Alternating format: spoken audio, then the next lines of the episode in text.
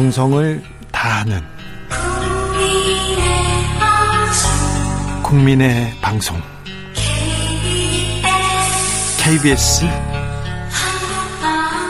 주진우 라이브 그냥 그렇다고요. 주진우 라이브 2부 시작했습니다. 지역에 따라 2부부터 들으시는 분들 계시죠? 잘 오셨습니다. 어서 오시고요. 자리에 앉으시고요. 7시까지 함께 해 주십시오. 못 들은 일부는 방송 끝난 후 유튜브에서 주진우 라이브 검색하시면 들으실 수 있습니다. 라디오 정보센터 다녀올게요. 정한나 씨.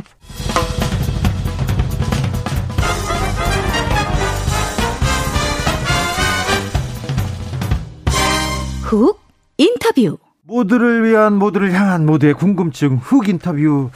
아, 대선 후보 토론 보셨어요? 아, 부동산 경제 공약 비슷한 점이 많은데 유독 큰 차이를 보이는 부분이 있습니다. 외교 안보 공약인데요.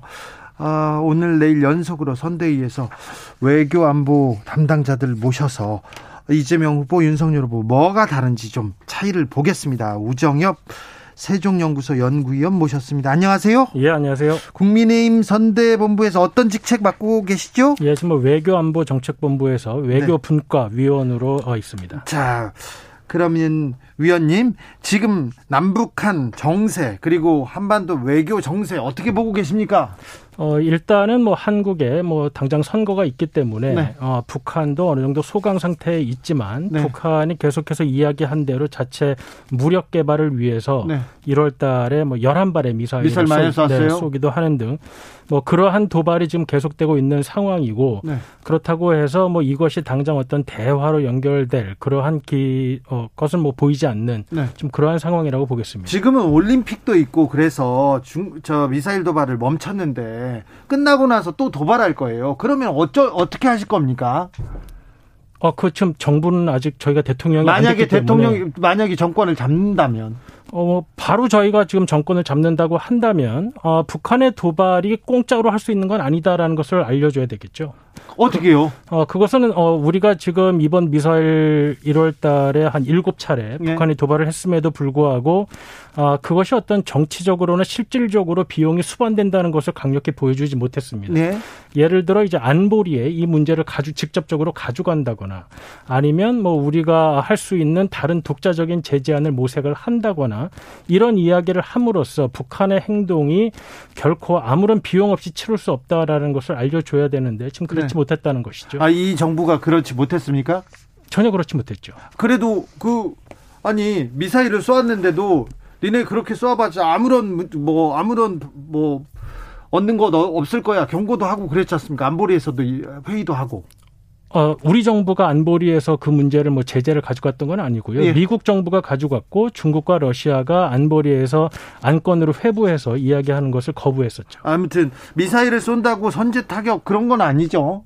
지금 뭐 지금은 뭐 저희가 정부가 아니기 때문에 네. 뭐 지금 뭐 당장은 뭐 그런 말씀을 드리기는 어렵겠습니다. 알겠습니다. 어, 윤석열 외교 안보 정책의 핵심은 무엇입니까? 어, 외교 안보 정책은 역시 국민을 잘 살게, 국민을 네. 안전하게, 그리고 국민이 어, 떳떳하게 만드는 것입니다. 그렇기 네. 때문에 어, 윤석열 후보의 외교 안보 정책은 네. 어, 방금 말씀드린 그러한 기조에 맞춰서 국민을 위주로 하는 어, 그러한 정책들을 어, 대통령이 되는 순간부터 어, 실현해 나가겠다라는 것이죠. 국민을 안전하게, 떳떳하게. 그런데 사드 추가 배치한다 이렇게 얘기하면 어 중국도 싫어할 것 같고 그리고 주변국에서도 이렇게 불안해하고 이렇게 오히려 긴장을 고조시키는 거 아닙니까? 이런 그 반론도 있어요. 근데 뭐 북한이 일곱 발이나 어, 일곱 일곱 차례나 1월에만 어, 미사일을 쏘고 계속해서 미사일 능력을 고도화시키고 네. 또뭐 전술핵 이야기를 하고 하는 상황에서 저희가 그에 대한 대응을 논의하지 않고 가는 것이 오히려 어, 국민들로서는 더 불안할 수가 있는 것이고요. 그리고 뭐 2016년에 사드에 대한 중국의 대응이 있었지만 예. 아, 후보의 입장은 우리의 주권상 안보상에 관한 문제는 타협하지 않겠다라는 점입니다. 근데 사드가 우리의 그 우리의 방어 라인에 도움은 됩니까? 어, 뭐 이렇게 설명을 드리면 더 좋을 것 같은데요. 그 뭐 저희도 뭐 그렇게 하겠다고 했지만 어, 상대 후보 측에서도 어떻게 표현을 했냐면 사드에 버금가는 LSM을 개발해서 배치하겠다고 했습니다. 그것은 사드의 효용은 인정을 하는 것이죠. 그러니까 사드와 같은 기능을 가진 장거리 탄도미사일 LSM을 개발하겠다라고 한 것이기 때문에 그 사드가 효과가 있는지 없는지의 논쟁은 사실 조금 어, 후보 간에도 무의미한 논쟁이라고 볼 수가 있을 것 같습니다. 근데 그 무의미한 논쟁인데 사드라는 얘기를 꺼냄으로써 중국을 자극할 텐데요. 미중 간 패권 경쟁이 심화되고 있는데 우리 대통령 아무래도 실용적으로 이 외교력을 보여야 되는데 윤석열 후보처럼 어, 이렇게 이런 주장을 하면 중국보다는 미국 우선주의다. 그런 패권 이, 이 노림수를 먼저 보여주는 건데 글쎄요, 뭐 중국을 뭐 높은 산봉우리로 생각한다거나 예. 아니면 이재명 후보처럼 중국을 그냥 대국으로 생각한다고 한다면 중국이 어떤 행동을 보일까가 두려워서 우리의 주권 사항에 대한 결정을 주저할 수도 있겠지만 어, 지금 북한이 저렇게 미사일을 쏴대는 상황에서 우리 국민을 보호하기 위한 최소한의 조치를 대통령 후보로서 고민하는 것은 당연하다고 생각이 됩니다. 아, 그렇습니까? 중국 중국보다는 우리 국민들을 위해서 그렇습니다. 네, 북한한테 대응하기 위해서 어, 얼마 전에 저 펜스 전 미국 부통령 만났죠? 네, 그렇습니다. 그때 같이 가셨어요? 아니, 저는 뭐 못 갔습니다. 아, 그렇습니까? 뭐, 어떤 얘기 있었답니까? 어, 주로 이제 한미 동맹에 관한 네. 얘기, 그리고 네. 이제 펜스 부통령의 이제 부친이 네. 어, 한국전 참전 용사이기 때문에 뭐 그에 대한 고마움. 네. 네. 그리고 이제 원칙적인 어떤 펜스 대통령의 입장에 대해서 이제 의견을 듣고 뭐 그런 네. 이야기가 있었다고 했습니다. 네. 윤석열 후보가 외교 안보 정책에 대한 공부 열심히 합니까? 어, 열심히 네, 열심히 합니까? 뭐 후보가 아, 사실 아, 외교 안보에 있어서 어떤 전문성을 가지기는 어려운 경력을 가지고 있지만 네. 뭐 지금 그 어느 후보보다도 어, 네. 어, 외교 안보 분야에 있어서는 아, 높은 어, 인식을 가지고 있다고 생각이 됩니다. 공부를 외교 안보 공부를 어, 재미있어 합니까? 어, 뭐 제가 직접 후보를 뭐 공부를 시켜드린 건 아니지만, 네. 예, 저희 뭐 외교안보 정책본부장으로 계시는, 어, 김성환 교수님 말씀을 듣고 하면, 네. 어, 김성환 교수님이 지칠 정도로, 어, 많은 질문을 하고 토의를 한다라고 하셨습니다. 질문을요? 네. 아, 그 질문 많은 분이 아닌데, 말이 많으신 분인데, 네. 질문을 많이 했는데, 어, 그래요. 자, 그러면 윤석열 후보의 외교안보 정책, 아, 불안하게 생각하지 않아도 됩니까? 전혀 그렇게 생각하지 않으셔도 되겠습니다. 네, 우려하는 바가 국민들이 우려하는 바가 뭔지는 아시죠? 어, 뭐 선제 타격 혹시 뭐 그런 이야기 선제 타격도 그렇고 사드도 그렇고 이 왜 이 한반도 이, 이 긴장판 긴장판을 좀 이렇게 건드리지 않을까? 그 선제 타격에 관해서는 뭐 좀 오해를 풀어드리고 싶은 말씀 어 그렇습니다. 풀어드리고 네. 싶은데 네. 어, 이재명 후보도 어, 사실 이제 2017년에 문재인 대통령의 1호 안보 공약이 이 kill chain과 아, 한국형 미사일 방어 시스템 그리고 네. 국정과제 100대 과제에 들어간 것이 삼축 체계 구축입니다. 네. 그 삼축 체계의 첫 번째가 이제 kill chain인데 네.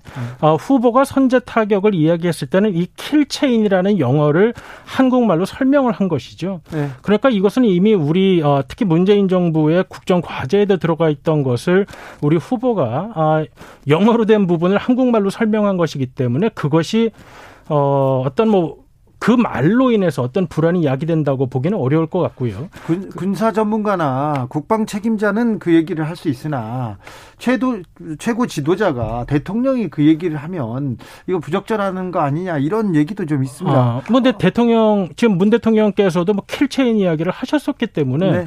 네, 뭐 영어냐 한국말이냐 뭐 그 차이인데 뭐 네. 저는 뭐 그게 지도자의 언어가 아니라고 보기는 어려울 것 같고요. 알겠습니다. 그리고 뭐 하나 더 말씀드리면 최근에 이제 네. 뭐 이재명 후보께서도 대량 응직 보복을 말씀하셨습니다. 예. 그러니까 삼축 체계의 KMPR인데요. 네. 대량 응징 보복은 평양을 비롯한 북한의 전쟁 지도부를 괴멸시킨다는 겁니다.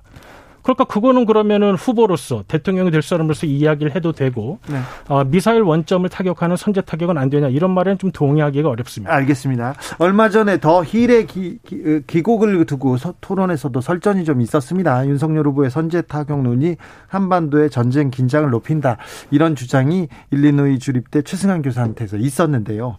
그런데 그 후보께서 윤석열 후보가 아이고 국제 정치학계에서 인정받지 못하고 엉뚱한 이야기하는 분 왜 인용하냐 이렇게 얘기했는데 이 부분은 어떻게 보셨어요? 글쎄 뭐 논문을 많이 쓰셨으니까 뭐 국제 정치학회에서 인정을 이제 뭐 못 받는다라는 부분은 뭐 조금 과한 면이 있어 보입니다. 네. 다만 아 이번에 쓴 글에 관한 부분 사실 그분이 어떤 이 남북한이나 한미 안보에 대한 전공자는 아니기 때문에 사실 뭐 그 글을 쓴 적은 없습니다. 근데 이제 최근에 그 더 힐이라는 데 두 편의 글을 기고를 했는데 네. 이제 한 편에서는 이재명 후보는 경기지사였기 때문에 미국의 국익에 도움이 되고 윤석열 후보는 검찰총장이기 때문에 미국의 국익에 도움이 안 된다라는 글을 썼거든요. 이게 다른 설명이 빠진 게 아니냐라고 의아하실 것 같은데 전혀 다른 설명이 없이 그 이유 때문에 미국의 국익에 도움이 되는 사람이 이재명 후보라고 했습니다. 그러니까 이건 전혀 엉뚱한 소리인 거죠. 네. 그리고 최근에 이제 그 말씀하신 뭐 우리 후보가 아, 선제 공격이라는 부분을 이야기해서 전쟁에 어떤 위협이 있다라고 예. 이야기를 했는데 저는 뭐 대량 응직 보복이라는 말이 북한으로서는 사실 더 듣기 어, 싫은 말일 수도 있을 것 같고 또 그 글에서 보면 어, 그 최승환 교수라는 분이 미국의 대북 제재를 중국의 한국에 대한 경제 압박과 같은 것으로 보고 있습니다. 그러니까 이제 어떻게 말하면 학계에 많은 논문을 쓰시는 것 쓰시는 것은 분명하나 엉뚱한 소리를 한 것은 분명하다 이렇게 말씀드릴 수 있겠습니다. 알겠습니다. 아무튼 선제 타격 이 얘기는 국민들한테는 오 이거 전쟁 아니야 이렇게 생각하지 않습니까? 근데 뭐 이 정부의 문재인 대통령의 공약이 킬체인이었고 킬체인을 선제 타격이라는 한국말로 표현한 것인데 그것이 우리 후보가 한국말로 이야기했다고 해서 불안이 야기됐다고 하는 것은 조금 동의하기가 어려울 것 같습니다. 킬체인하고 선제 타격하고 이렇게 동의 이렇게 보기는 아닌데 아무튼 너무 민감한 용어인데 지도자 되신 분이 민감한 용어를 던지니까 그러니까 국민들이 좀 불안해한다. 이 점은 캠프에서도 조금 고민하셔야 될 것 같아요. 그러면 잘 이재명 후보가 대량 응징 보복을 이야기한 게 사실 더 그렇지 않을까요? 그럼 평양을 때려버린다는 건데. 그래요? 네. 아무튼 선제 타격도 좀 조심해 주시고요. 네. 제가 내일 내일 민주당 쪽에 오면은 아, 대량 응징, 어우 그러면 무서워요 얘기하겠습니다. 네, 네. 네. 선제 타격도 말씀 마찬가지입니다. 아무튼 이재명 후보든 윤석열 후보든 한반도 평화 평화의 바람을 좀 일으켜야 되는데 그래서 조금 국민들 불안해하는 단어는 안 썼으면 하는 게 제 바람입니다. 네네. 네. 네. 윤석열 후보가 들어오자마자 그래도 민, 저, 문재인 정부에서 남북 대화가 오가고 지금은 교착 상태입니다. 그런데 좀 한반도의 화해와 협력으로 간다, 가려고 했는데 지금 어, 좀 문제가 있어, 뭐 지금은 브레이크가 걸려 있지만 한반도는 평화와 화해와 협력으로 가야지 않습니까? 대결이 아니라. 뭐 당연합니다. 윤석열 후보도 이 뜻은 가지고 있죠. 어, 당연합니다. 아. 일단 근데 문재인 정부 거를 다 뒤집고 넘어가지 않을까 그런 생각도 그런 걱정하시는 분도 있어요. 글쎄요, 뭐 원칙적인 접근을 한다는 점에 있어서 뭐 문재인 정부도 뭐 북한의 미사일과 핵무기를 뭐 그대로 용인하겠다는 것은 아니었기 때문에 네. 어 문재인 정부가 하던 것을 뭐 다 뒤집는다라고 보기는 어려울 것 같고요. 예. 다만 어떤 정치적인 목적을 위한 남북 회담의 이용 같은 것은 안 하겠다라고 이제 후보가 이야기한 것이죠. 네, 알겠습니다. 한미 관계도 지금 공고하고 좋지요? 어 지금 상태를 지금요, 지금 상태요. 네. 어 한미 동맹이라는 것이 네. 한중 관계와 다른 점은 어려운 점이 있다고 해도 그렇게 티가 안 난다는 점입니다. 예. 그러니까 한중 관계 같은 경우에는 중국 같은 경우가 우리와 같은 민주국가가 아니기 때문에 아, 자국의 이익에 도움이 안 되거나 마음에 들지 않을 경우 티를 내면서 보복을 하는 것이죠. 예를 네. 들어 사드 이후에 경제 그렇죠. 보복과 같이. 예. 근데 이제 미국과 같이 우리나라 동맹의 역사가 오래된 국가 사이에서는 문제가 있다고 하더라도 그것이 막 밖으로 티가 나지는 않습니다. 네. 그렇기 때문에 이런 부분이 밖으로 티가 나지는 않는다고 하더라도 어, 보수해야 될 부분이 지금 많이 있기 때문에 윤석열 후보는 이러한 한미 동맹의 어떤 공고화를 이야기하고 있는 것이죠. 예. 1136님께서 kill chain을 한국어로 바꾸면 이게 선제 타격이라고 하는 게 맞나요? 이렇게 물어보는데 이거엔 설명이 조금 필요한 것 같습니다. 그러니까 삼축 체계라는 것이 뭐냐 하면 어, 미사일을 쏘기 전에 미사일이 쏘지 못하게 하는 것이 이제 kill chain이고요. 네. 미사일이 발사가 된 다음에 떨어지기 전에 그것을 격추시키겠다는 것이 KAMD 한국형 미사일 방어 체계. 예. 그다음에 이제 그 이후에 대량 응징 보복이라고 해서 북한에 대한 강력한 보복을 하겠다는 것이 이제 KMPR 그 세 가지를 이제 삼축 체계라고 하는 거죠. 알겠습니다. 우정엽 박사님께서 워낙 해박하셔서 몇 가지 더 여쭤봐야 되겠습니다. 어, 국민의힘 선대위에서 이렇게 자세하게 이렇게 해박하게 설명을 해주시는 분이 별로 없어요. 네. 박사님, 2000 어, 한일 관계도 교착 상태인데 이거 2015년 위안부 합의 때문에 꼬이기 시작했지 않습니까? 어떻게 풀어야 됩니까? 한일 양국의 공통적인 노력이 들어가야 되겠죠. 그러니까 예. 사실 한일 문제는 뭐 그 어떤 문제보다도 이것이 뭐 무력이 동원되지 않는 부분임에도 불구하고 풀기가 매우 어려운 문제입니다. 예. 아, 그렇기 때문에 이 문제에 있어서는 양국 지도자, 양국 국민들의 노력이 다 필요한 것이라고 생각이 됩니다. 네, 알겠어요. 아, 또 외교적으로 또 잘 얘기해 주셔가지고, 네. 어, 우크라이나 아, 전쟁에 대해서는 걱정할 필요가 없습니까? 어, 괜찮습니까? 그렇, 진 않을 것 같습니다. 큰 산을 넘은 것 같은데요.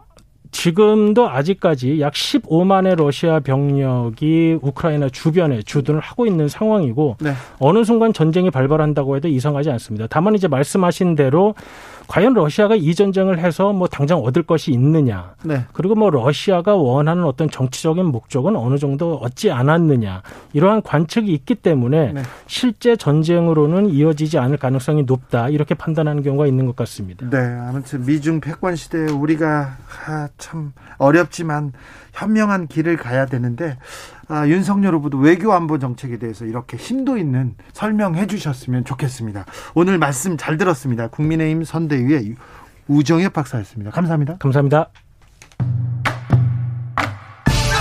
대선을 향해 외쳐라. 하루 한 소원. 주진우 라이브 청취자들이 보내주신 정치권에 바라는 소원. 하루에 하나씩 정치권을 향해 날려드립니다.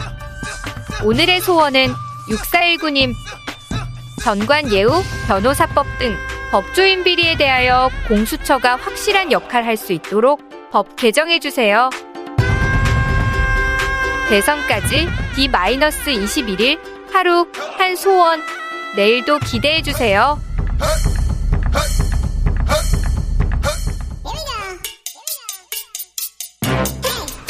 뉴스를 향한 진지한 고민 기자들의 수다.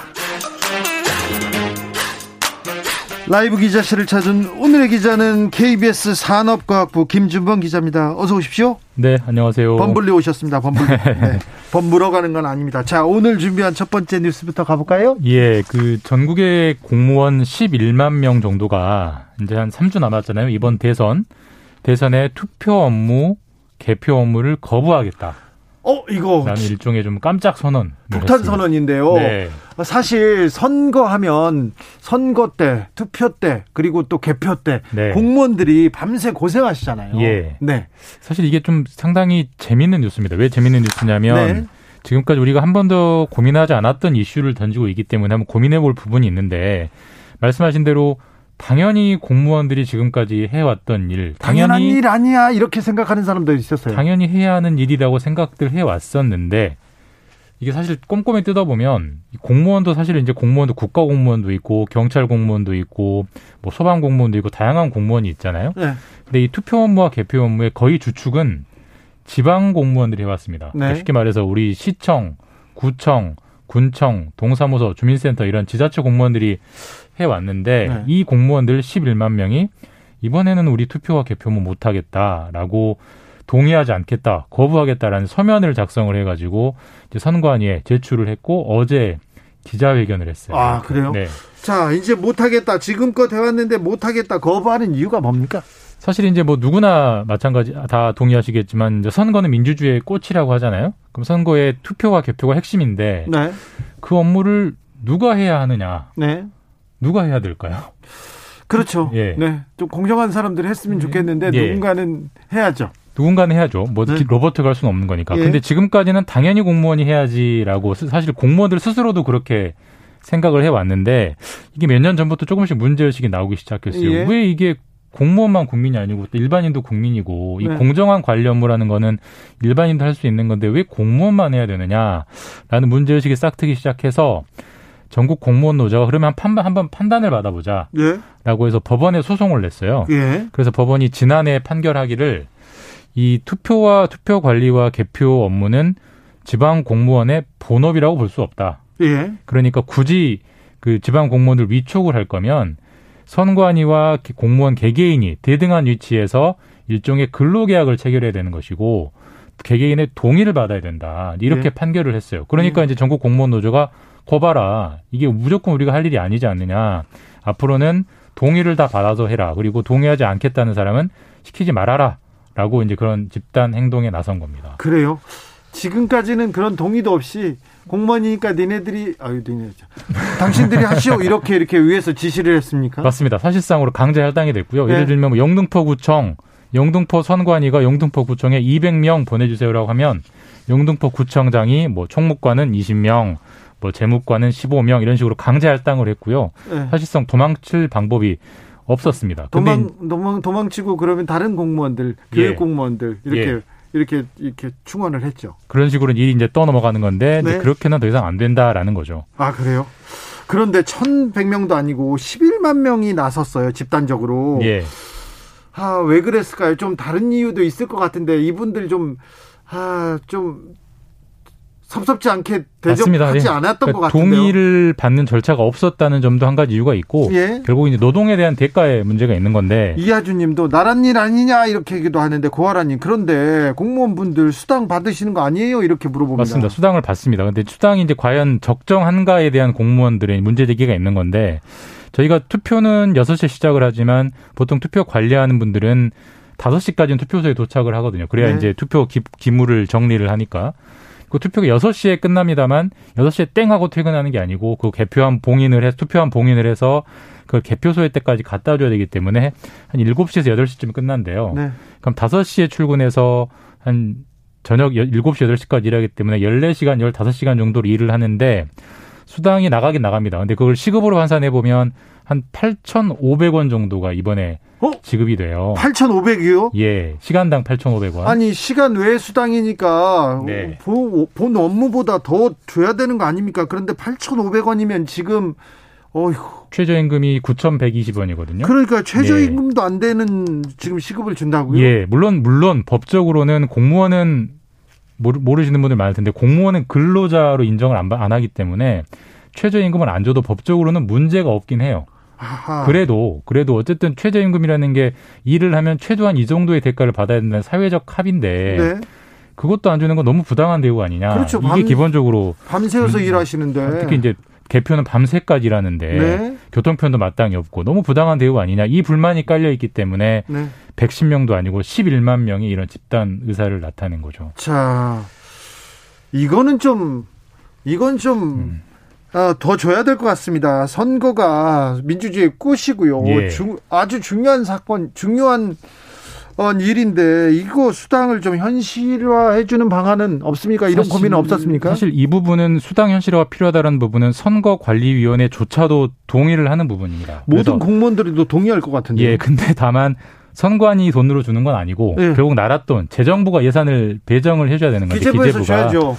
기재부가 잘 안 준다고 해요. 그래서 기재부예요? 예 공무원들 뭐 그렇게 받고 하는 거지 왜 더 올리려고 하느냐 이 입장 차이 때문에 이번 대선에도 최저임금 미만의 시급이 지급되도록 예정이 돼 있고 그렇기 때문에 이 11만 명들의 강한 화 부동의가 지금 쉽게 처리가 안 되고 있는 거죠. 기재부 공무원들 매일 여기다가 파견시키면요 무조건 올렸을 거예요. 기재부 공무원들은 안 합니다. 안 하죠. 예. 기재부 아 게시판 매우 뜨거워지고 화났습니다. 60조 넘게 지금 세금 걷었다면서 예. 어디다 쓰는 거냐 이런 거라도 주지. 이게 많이 주는 것도 아니고 1년에 한두 번 네. 고생하시는 공무원들한테 이거 주는 건데. 사실 저도 어제 이 보도를 하고 댓글이 엄청 많이 달리더라고요.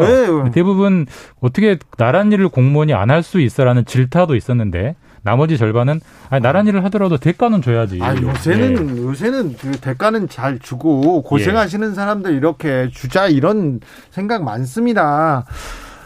9361님, 그냥 알바 모집해서 하면 안 되나요? 부정선거 얘기 나오지 않을까요? 얘기합니다. 8763님, 공무원만 그런 거 아닙니다. 저는 농협에 근무하는데요. 매번 투표 때마다 사무소당 몇 명씩 선거 종사원 나갑니다. 저희는 맞습니다. 공무원도 네. 아닌데. 은행 직원도 나갑니다. 네, 네. 이것도 올해부터 달라질까요? 어, 안 가고 싶은가 봐요. 5180님께서 코로나 간호사 성과급이나 좀 챙겨줘라. 아, 이런 분들도 좀 챙겨줘야죠. 기재부 뭐 합니까? 홍남기 부총리 뭐 하십니까 도대체?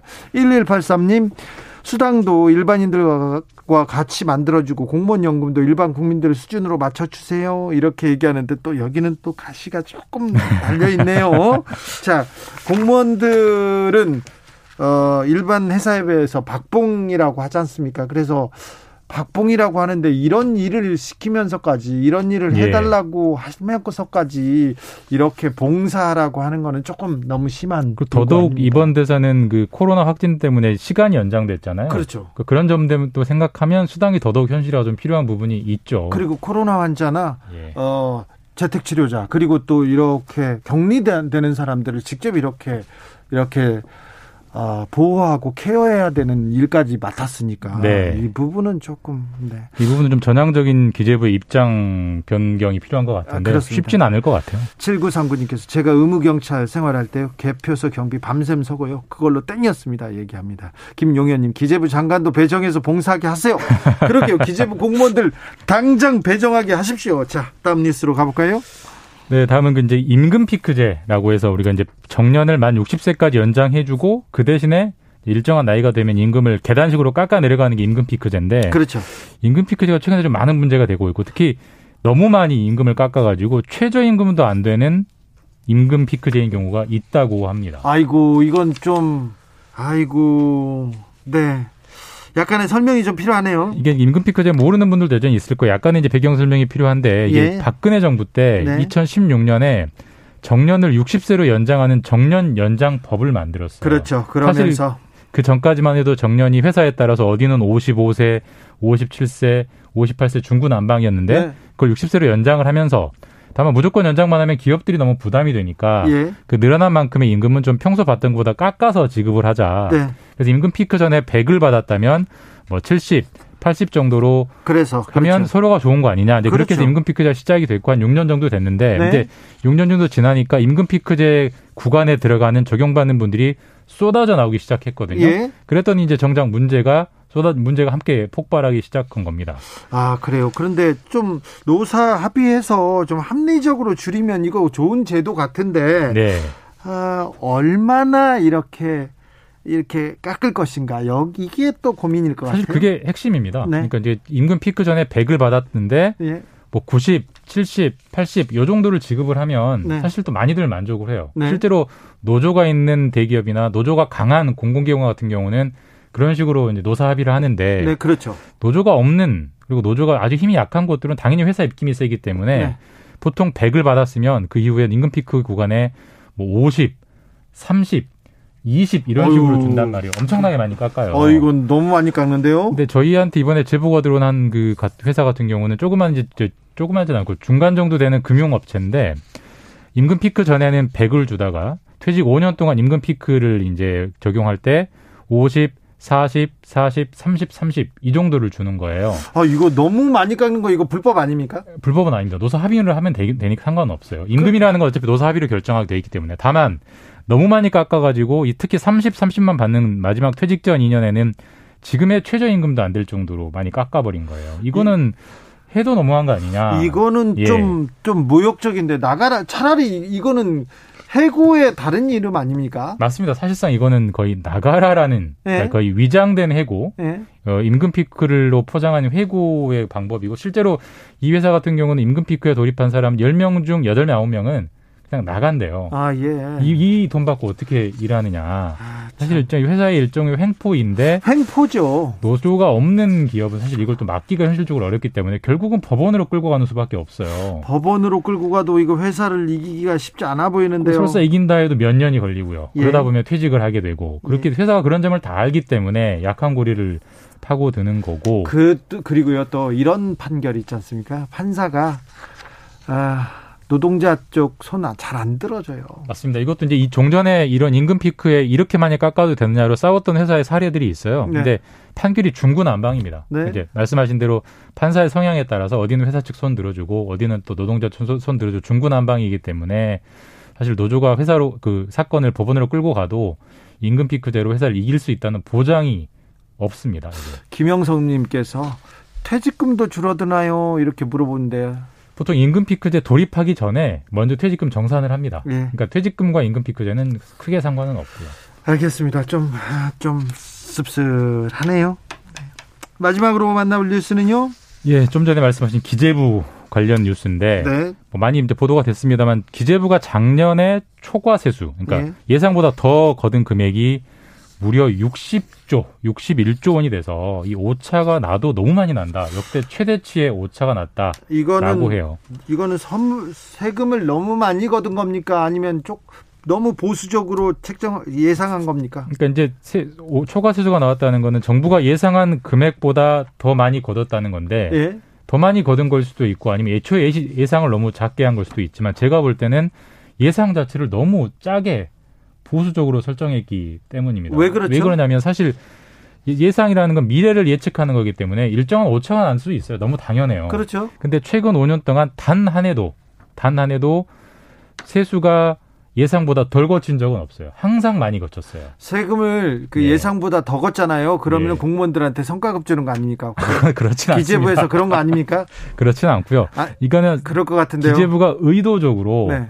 세수를 좀 더 보수적으로 덜 들어올 거라고 미리 계획을 짰다라고밖에 볼 수가 없는 거예요. 왜냐하면 한 해는 더 거치고 한 해는 덜 거치고 왔다 갔다 하면 의도가 없다라고 볼 수 있는데 매년 그랬다는 건 사실 의도가 있는 있죠. 거죠. 예, 어떤 의도냐면 아무래도 기재부가 이제 나라의 국간직이라고 하잖아요. 그러니까 네. 국간을 지키는 입장에서 돈을 좀 적게 써야 되기 때문에 세입 수입 자체를 좀 적을 거라고 예상을 해놔야 이 정치인들이나 어, 대통령이 돈을 함부로 안 쓰지 않겠느냐. 허리띠를 졸라맸다 이 얘기들 할 수도 있는데요. 예. 그런데 또 그런데 적재적소에 잘 써야죠. 맞습니다. 돈을 돈을 아니 필요할 때는 써 써야죠. 그러니까 뭐 모으기만 하는 게 또 능사는 아니지 않습니까? 능사가 분명히 아니고 그게 국가 재정과 가정 경제의 차이인데 가정 경제는 사실 아끼면 좋은 거죠. 네. 국가 경제는 사실 그 아껴서 뭐 합니까? 결국 국민에게 쓰려고 돈을 거둔 건데 네. 사실 작년 같은 경우에 그 이거 기억나실 거예요. 2차 방역 지원금을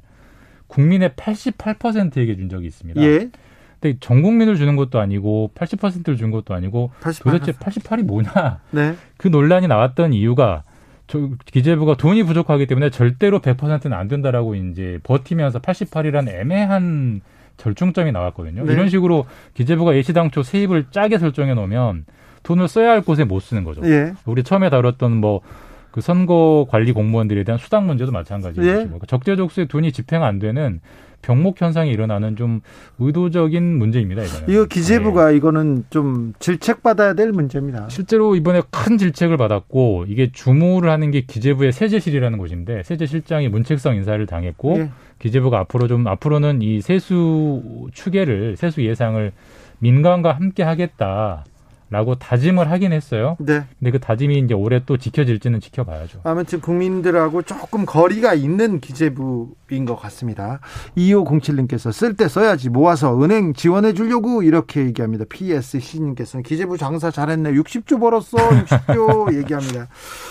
기자들의 수다 KBS 김준범 기자 함께 배웠습니다. 감사합니다. 네, 다음 주에 뵙겠습니다. 네. 교통정보센터 다녀오겠습니다. 김한나 씨.